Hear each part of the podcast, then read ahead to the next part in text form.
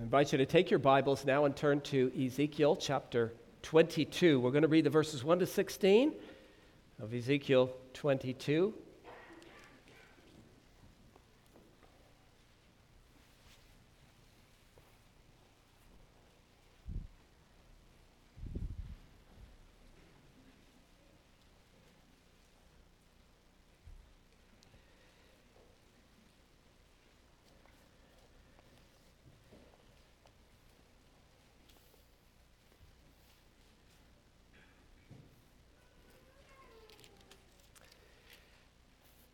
Said to my wife earlier this afternoon, these words are not, as you, as you know, uh, we've been working through Ezekiel, and it's not just smile, God loves you. Uh, there's some hard words again here in Ezekiel 22. So let's begin at the first verse. Moreover, the word of the Lord came to me, saying, Now, Son of Man, will you judge? Will you judge the bloody city? Yes Show her all her abominations. Then say, Thus says the Lord God The city sheds blood in her own midst, that her time may come. And she makes idols within herself to defile herself. You have become guilty by the blood by which you uh, the blood which you have shed, and have defiled yourself with the idols which you have made. You've caused your days to draw near and have come to the end of your years. Therefore, I have made you a reproach to the nations and a mockery to all countries. Those near and those afar from you will mock you as infamous and full of tumult. Look, the princes of Israel, each one has used his power to shed blood in you. In you they have made light of father and mother. In your midst they have oppressed the stranger. In you they have mistreated the fatherless and the widow. You have despised my holy things and profaned my Sabbaths. In you are men who slander to cause bloodshed. In you are those who eat on the mountains. In your midst they commit lewdness. In you men uncover their father's nakedness. In you they violate women who are set apart during their impurity. One commits abomination with his neighbor's wife, another lewdly defiles his daughter in law, and another in you violates his sister, his father's daughter. In you they take bribes to shed blood. You take usury and increase. You have made profit from your neighbors by extortion and have forgotten me, says the Lord God. Behold, therefore, I beat my fists at the dishonest profit which you have made, and at the bloodshed which has been in your midst. Can your heart endure? Or can your hands remain strong in the days when I shall deal with you? I, the Lord, have spoken and will do it. I will scatter you among the nations, disperse you throughout the countries, and remove your filthiness completely from you. You shall defile yourself in the sight of the nations. Then you shall know that I am the Lord. So far, the reading of God's holy word.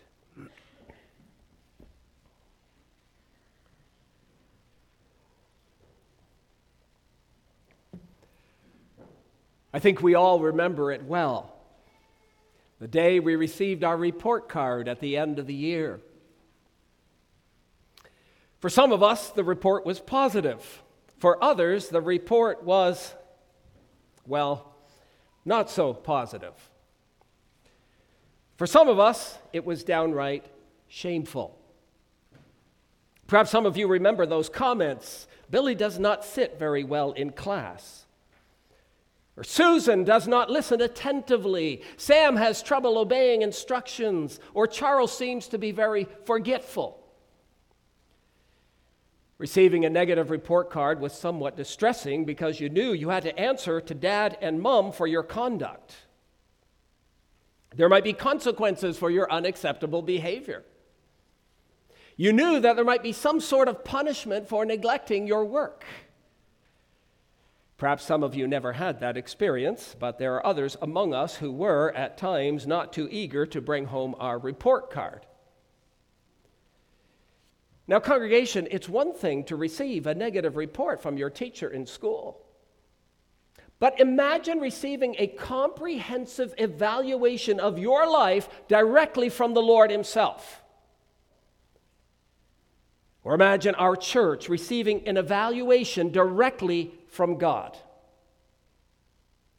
If He were to assess Bethel Church and send us a written report, what would it look like? The Lord did that very thing to the seven churches who were in Asia Minor. Through the Apostle John, he sent a written evaluation. And most of the churches received some rather harsh criticisms. To the church in Ephesus, he said, I have this against you, that you have left your first love. Remember from where you have fallen, repent, and do the first works, or else I will come to you quickly and remove your lampstand. To the church in Pergamos, the Lord said, I have a few things against you. Repent, or else I will come quickly. To the church in Thyatira, he said, I have a few things against you. To the church in Sardis, you have a name that you are alive, but you are dead. Hold fast and repent. To the church in Laodicea, I know your works, that you are neither hot nor cold. Because you are lukewarm, I will vomit you out of my mouth. In each of these churches, the Lord spelled out their problems and pointed out their sins. Only Smyrna and Philadelphia received a completely positive report. The other five churches had to take heed, change their ways, and return to the Lord. If they didn't, there would be serious consequences. Well, congregation, in Ezekiel 22, we see the Lord's evaluation of Jerusalem during the days of the prophet Ezekiel. His evaluation of the church. Sadly, the report is anything but positive. In fact, there's not even one positive thing mentioned in these verses concerning the church in the days of Ezekiel. I once received a report card with those memorable words written at the top. It was memorable because it rarely happened to me. Frankly, I was a bit of a brat. Sins of youth remember not. But the words at the top were a report to be proud of. Well, Ezekiel 22 is certainly not a report to be proud of. The church had forgotten her Lord. God says of his people in verse 13, You have forgotten me. Today, I want us to consider first the record of Judah's sins in verses 1 through 12, and second, the result of Judah's sins in verses 13 through 16. We'll spend the bulk of our time on point number one the record of Judah's sins. When the Lord God delivered his people from the land of Egypt out of the house of bondage, he brought them to Mount Sinai in the wilderness, and he gave them what, children? His law, right? He gave them his law. By living according to that law, the people of Israel demonstrated their thankfulness to God for his great deliverance. They demonstrated their gratitude for all that he had done in saving them. Obedience to the law showed that they loved the Lord and wanted to please and serve him. It showed that they desired to acknowledge Yahweh as their sovereign king and live according to his will. That is also true for the church today. Jesus said, If you love me, keep my commandments. The church is called to live by the commandments of God, not to earn salvation, but as an expression of gratitude for salvation. We are to live by the laws of the king as an expression of love for the king. But now notice, congregation, how the church in the days of Ezekiel failed to honor God's law. Verses 1 to 16 is perhaps the longest list of sins recorded anywhere in the Bible. It covers a wide range of transgressions. We read that the word of the Lord came to Ezekiel, and he asked him if he would judge the bloody city. At the end of verse 2, the Lord told Ezekiel to show her all her abominations. He was called to reveal to the people the things that were offensive to God. Note that instead of calling Jerusalem the holy city, the Lord called it the bloody city. Verse 2 Now, Son of Man, will you judge the bloody city? Seven times in this portion, the words blood or bloodshed are mentioned. Instead of being a city of peace, which is the meaning of the name Jerusalem, it was a city filled with violence, hatred, and bloody crimes. Ezekiel was to sit as a judge, as a spokesman for the real judge, the Lord of Israel. So, the first abomination that Ezekiel was to condemn in God's people was that, verse 3, the city sheds blood in her own midst. Verse 4 says, You have become guilty by the blood that you have shed. Whether this is referring to the blood of the prophets, or the murder of innocent people, or acts of violence and hatred committed against one another, it's obviously a violation of the sixth commandment, you shall not murder, as well as the second great commandment, you shall love your neighbor as yourself. The citizens of Judah had become extremely self centered. To personally succeed, they were willing to trample over others. They didn't show true love for their neighbor as themselves.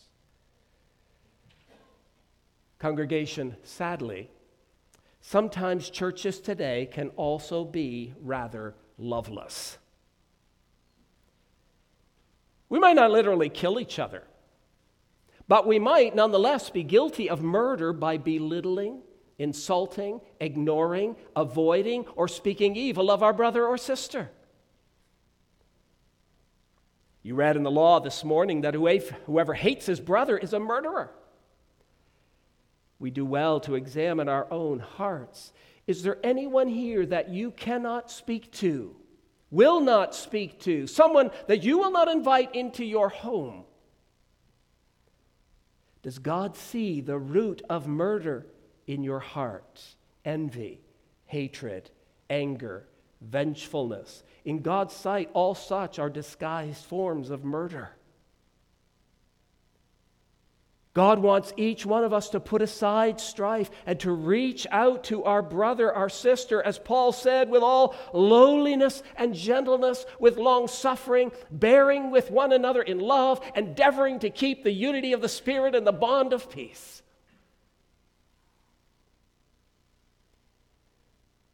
The second abomination that Ezekiel had to condemn in God's people was the sin of idolatry a common theme in Ezekiel idolatry.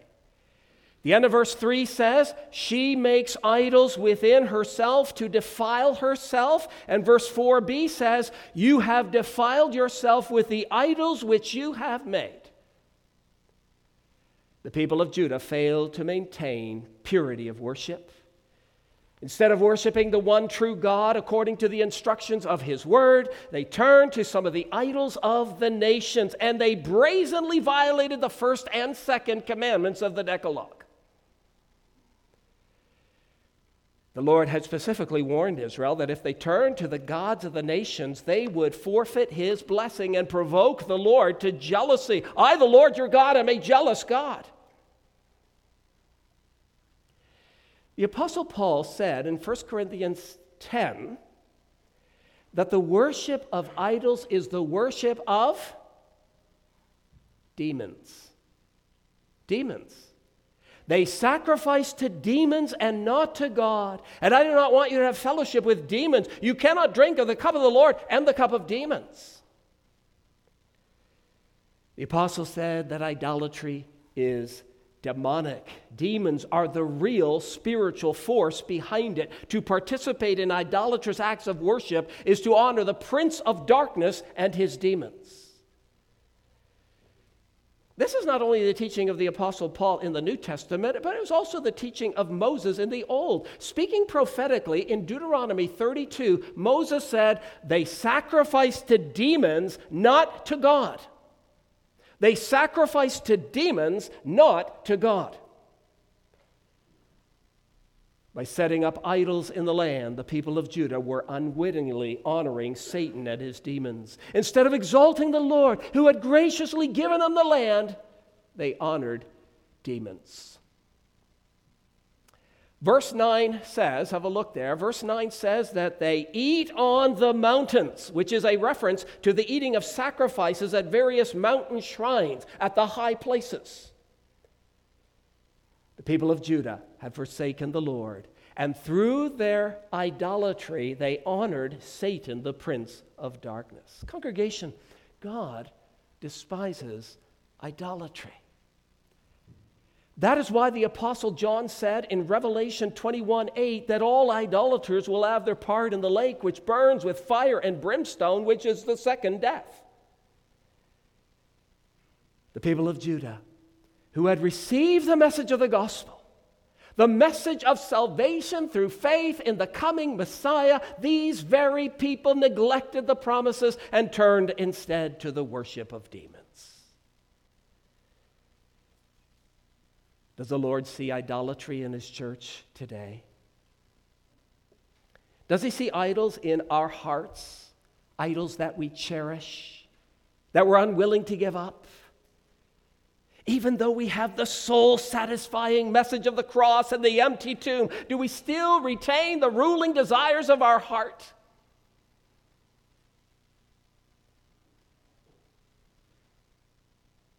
Then the third abomination that Ezekiel has to condemn in God's people was the violation of the fifth commandment honor your father and your mother. Go to verse 7.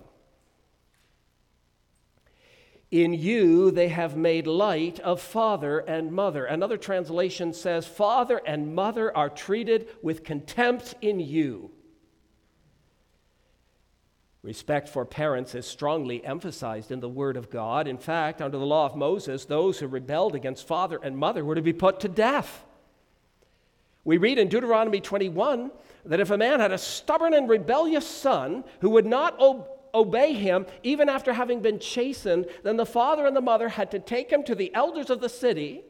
And if the elders found him guilty, they were to stone him to death so that the evil person was to be put away from Israel. The Lord said in Proverbs 30, verse 17, The eye that mocks a father and scorns obedience to his mother, the ravens of the valley will pick it out, and the young eagles will eat it. Respect for parents was strongly emphasized in the scriptures. And yet, Ezekiel tells us that in the land of Judah, father and mother are treated with contempt. They failed to honor them, to hold them in the highest regard and respect. The family unit was fragmented, and God's design for the family was sadly ignored. It was God's intent, brothers and sisters. It was God's intent that the family be an important place where the gospel was taught from generation to generation. We sing, don't we, from Psalm 78 Let children hear the mighty deeds which God performed of old, which in our younger years we saw, and which our fathers told. He bids us make his glories known, the works of power and grace, that we convey his wonders down through every rising race. Our lips shall tell them to our sons, and they again to theirs. And generations yet unborn must teach them to their heirs. Thus shall they learn in God alone their hope securely stands, that they may not forget his works, but honor his commands. You see, brothers and sisters, that was God's design for the family. He wanted the word, the law, and the gospel to be passed on from generation to generation. But sadly, within the nation of Judah, that wasn't happening. Father and mother were treated with contempt, and God's beautiful design for the family was shattered. Don't we see much brokenness in the family today, not only in the unbelieving world, but even at times in the church? Among church members, when family relationships are in shambles, the gospel does not shine brightly in that home. And when the gospel does not shine brightly in that home, there's usually trouble in the next generation.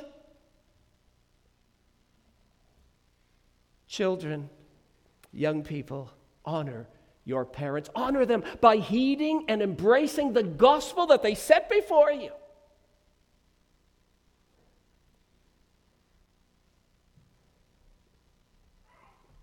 Then there's a fourth abomination that Ezekiel had to condemn in God's people, namely the oppression of the stranger and the, the helpless. The oppression of the stranger and the helpless. Look again, please, to verse 7.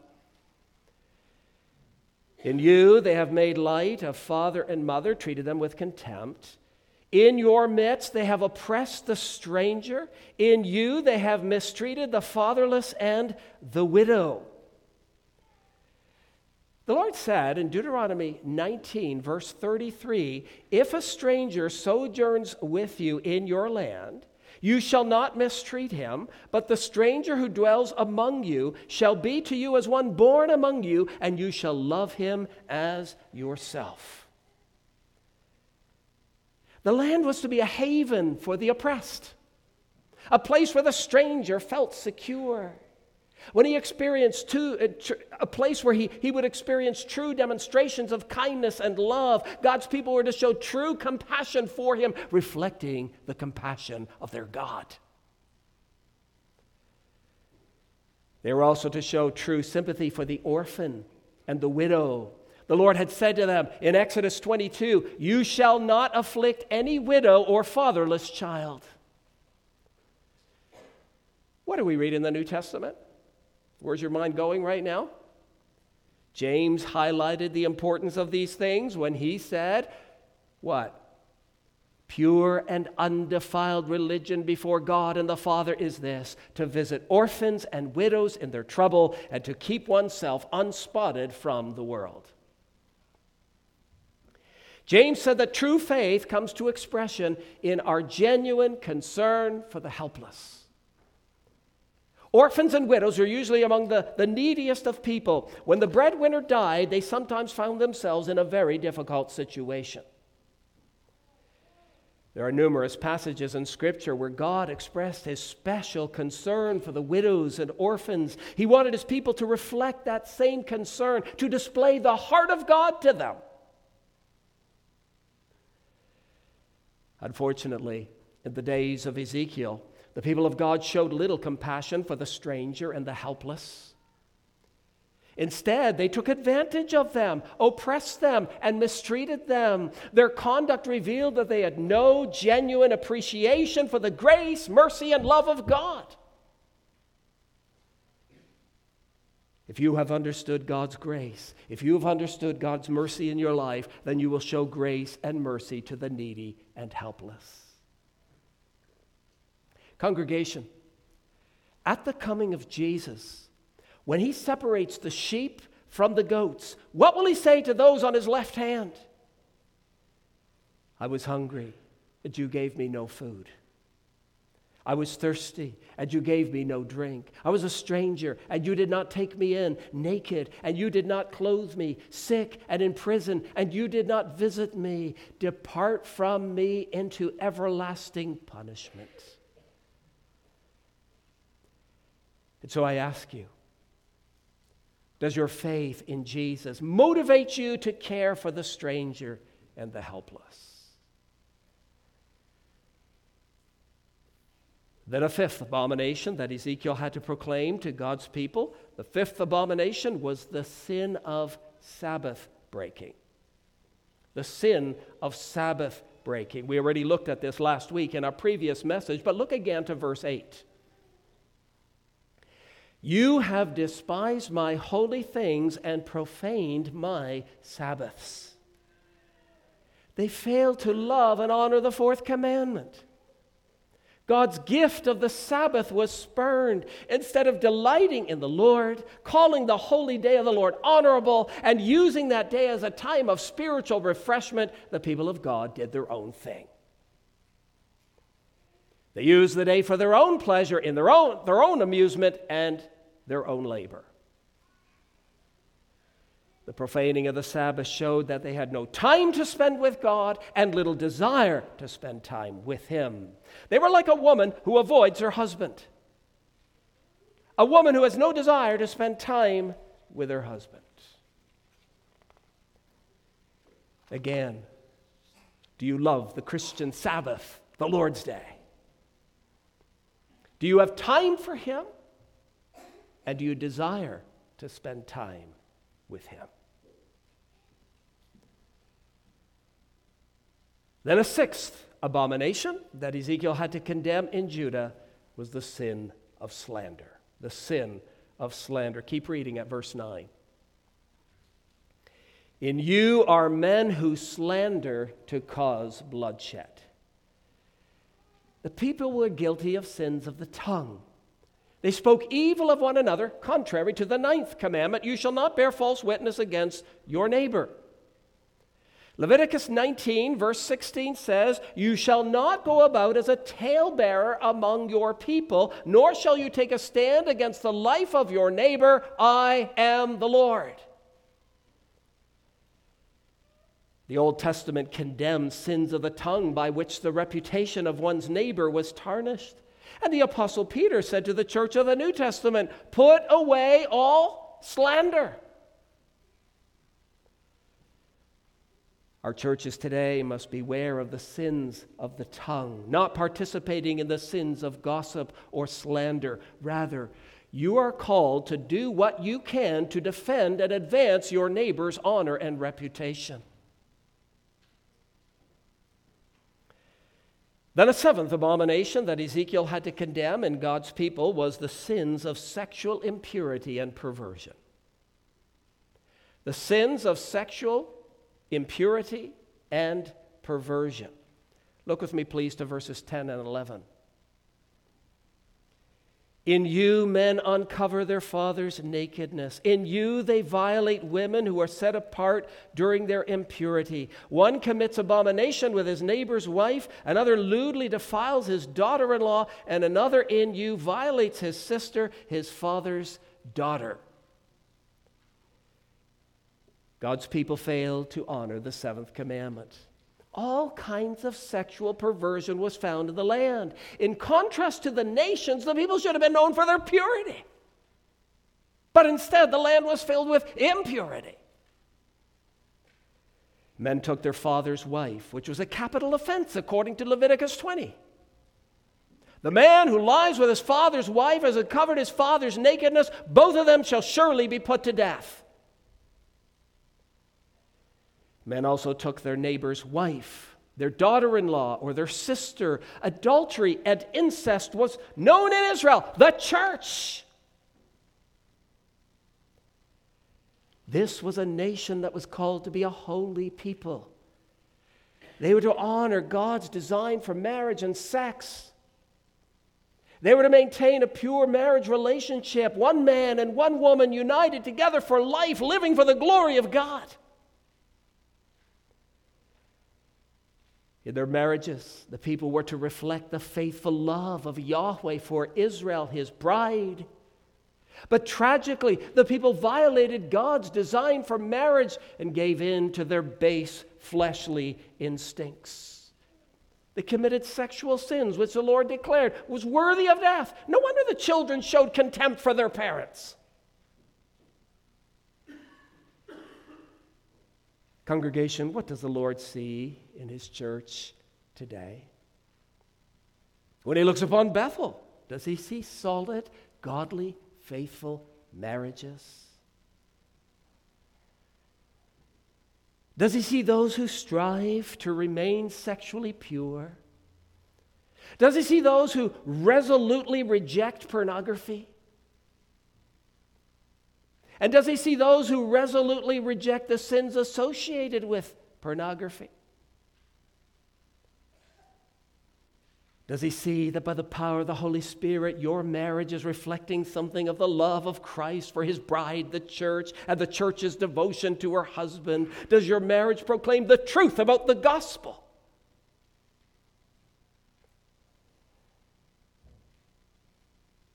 And then there's also an eighth abomination or a grouping of abominations recorded here in these verses, namely bribery, usury, and extortion. Bribery, usury, and extortion. Look at verse 12. In you they take bribes to shed blood. You take usury and increase. You have made profit from your neighbors by extortion. They cheated, deceived, threatened, and used one another contrary to the eighth commandment you shall not steal. They failed to display God's generosity, benevolence, and kindness to sinners. Now, brothers and sisters, I want to remind you that this is not a description of the Philistines, Ammonites, Moabites, or Canaanites. This is not a condemnation of the Egyptians. This is a description of the church. The church. All these sins were rampant in the nation of Judah idolatry, dishonoring parents, oppression of the helpless, Sabbath breaking, slander, sexual perversion, bribery, usury, and extortion. What a wonderful church! A real city on a hill, a bright light to the world, a balm of healing and hope. Hardly. How can it be? How can the church be so ungodly, corrupt, self centered, displaying the works of the flesh? Congregation, the answer is found toward the end of verse 12. Have a look. You have forgotten me. You have forgotten me. They forgot the love of their God. They forgot His grace, righteousness, wrath, and their obligation to Him. They forgot that they were in covenant with Him. You have forgotten me. When Israel was on the plains of Moab before they entered the promised land, Moses warned them not to forget the Lord. Remember how the Lord your God led you all the way in the desert these 40 years. Remember, remember, remember how the Lord your God led you. Moses said, Be careful that you do not forget the Lord your God, failing to observe his commands, his laws, and his decrees. Beware lest you have eaten and are full, and have beautiful houses and dwelling them. And when your herds and flocks multiply, and your silver and gold are multiplied, and all that you have is multiplied, when your heart is lifted up, and you forget the Lord your God. Sadly, Moses' warning in Deuteronomy 8 went largely unheeded. The history of Israel is a story of forgetfulness. Again and again and again, they forgot the Lord and failed to observe his commands, laws, and decrees. Congregation, how is it with us this afternoon? Do you remember the Lord your God? You remember how he delivered you by sending his son to die for sinners? Do you remember his grace and mercy to you? Do you remember his righteousness and holiness? And then do you express your gratitude by striving to live according to the word? When you consider the state of the church in our nation today, many of these abominations mentioned in Ezekiel 22 can easily be found. Idolatrous worship, man centered worship, dishonoring of parents, Sabbath breaking, slander, sexual perversion, adultery, common law relationships, the violation of God's design for marriage, deception, self centeredness, and so on the very things that God condemned in the church of the Old Testament can still be found in churches today. How often does the Lord look upon his church in North America and say, You have forgotten me? You have forgotten me. Congregation, what is the Lord's evaluation of us? When he looks upon Bethel, what does he see? Does he see men, women, and children who love him? Does he see young people who desire to serve him?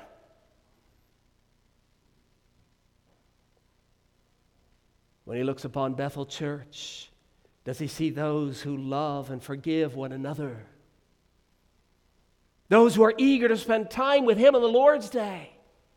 Those who honor their parents and those in authority? Does he see the gospel, the message of Christ crucified, passed on from generation to generation? Does he see those who care for the stranger and the helpless? those who guard their tongue from slander, those who maintain solid, faithful, pure marriages? Does he see a body of believers who strive for honesty and integrity? Or does the Lord look upon his church here and say, There are some who have forgotten me? There are some who have forgotten my love my salvation, my righteousness, my covenant. Congregation, I call you this afternoon, as Moses did to the Israelites on the plains of Moab, to remember the Lord your God. Do not forget. Read of the sufferings of our Lord and remember what he has done. Read of the cross and remember what he had endured. Read of how he bore the Father's wrath for sinners. Read of his love for the church and remember. And then, out of thanksgiving, pursue holiness and a life of obedience. Live as a holy nation before him, as those who are in covenant with him.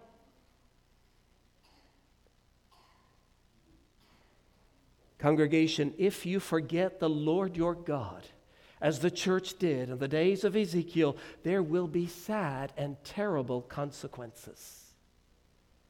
Verses 13 through 16 give an idea of how God responded to apostasy. Follow along with me, please, at verse 13. Verse 13. Behold, therefore, I beat my fists at the dishonest profit which you have made, and at the bloodshed which has been in your midst.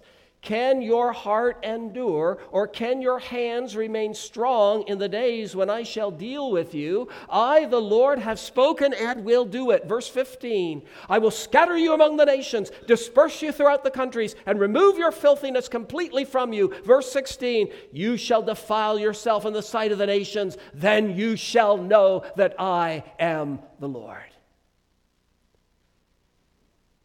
God said to the people of Judah, you want to live like the nations? Then I'll scatter you among the nations. You want to live like pagans? Then I will scatter you among pagans. You want to ignore my law? Then I will drive you among those who do not possess my law. You want to live in sin? Then I will place you among sinful people. You want to forget about me? Then I will scatter you among those who do not know me. That, brothers and sisters, is the result of Judah's sin. In verse 13, the Lord is pictured as beating his fists, a sign of rebuke, displeasure, and admonishment. The message in verse 14 is that Judah's heart will fail and their hands will fall when God deals with them. He will pluck them from the land, send them into exile, and let the, the wicked city, Jerusalem, be exposed in the sight of the nations. God will reveal his sovereignty over them so that you shall know that I am the Lord. They had forgotten. They had forgotten the Lord, and they were ripe for judgment. But through his judgment, the Lord would remind them, I am the Lord. Dear brothers and sisters, God does not overlook the unfaithfulness of his church. nor turn a blind eye to the infidelity of his people. Sin must be punished, if not now, then in eternity. If we do not live a life of gratitude, if the church does not express her love for the Lord, if we live like the world, then the Lord says, You will share the destiny of the world. If you want to act like the nations, you will share the judgment of the nations. If you want to live like pagans, you will share the condemnation of pagans. If you want to live in sin, then you will share the misery of sinners. People of God, the way of the transgressor is hard. It's hard. But do not walk along that path. Ask the Lord to give you understanding of His Word, love for His law, and profound appreciation for the gospel of Christ. Jesus is the one who kept the law in every detail. And his perfection is your perfection by faith. Trust him. Believe the gospel. Receive his righteousness. And then ask the Lord to sanctify you and make you a faithful child of God. Ask Him to make us as a church holy, godly, and righteous. Ask the Lord to help us remember Him. Remember.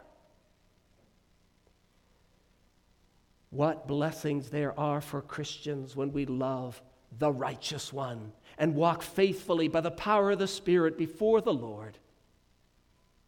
What blessings there are for churches when we take pleasure in the cross and live according to His will.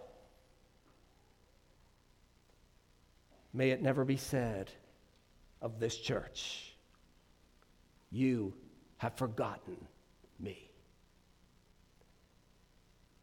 Remember him, his grace, love, and compassion for sinners, and live your life in thanksgiving for his great salvation.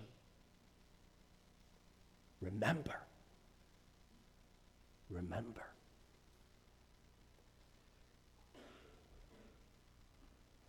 Let us pray.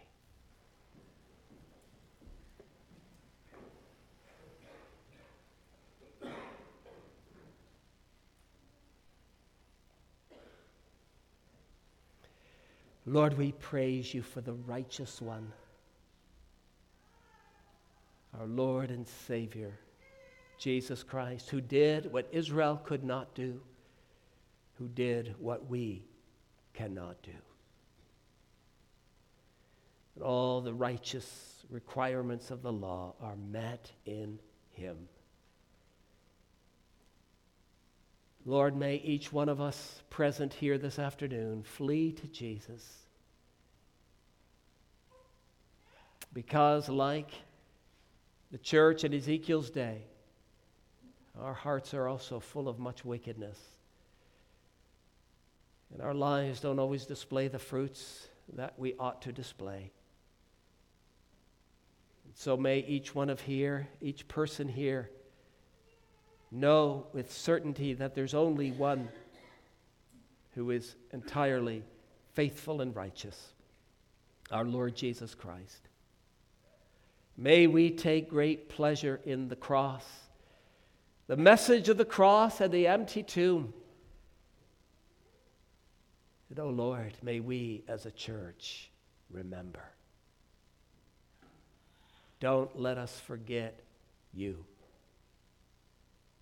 Don't let us share the destiny of the ungodly. Oh Lord, spare us from the miseries of sin. And enable each one of us here to live in the joy of Christ, the joy of salvation. So may we ponder these things. May we be a church that is faithful to Scripture not only, Lord, theologically, but faithful in our daily walk. And help us to repent when we stray from your truth. Give us a heart that loves your will. Hear us, Lord, and look upon each one of us in your beloved Son. In his name we pray. Amen.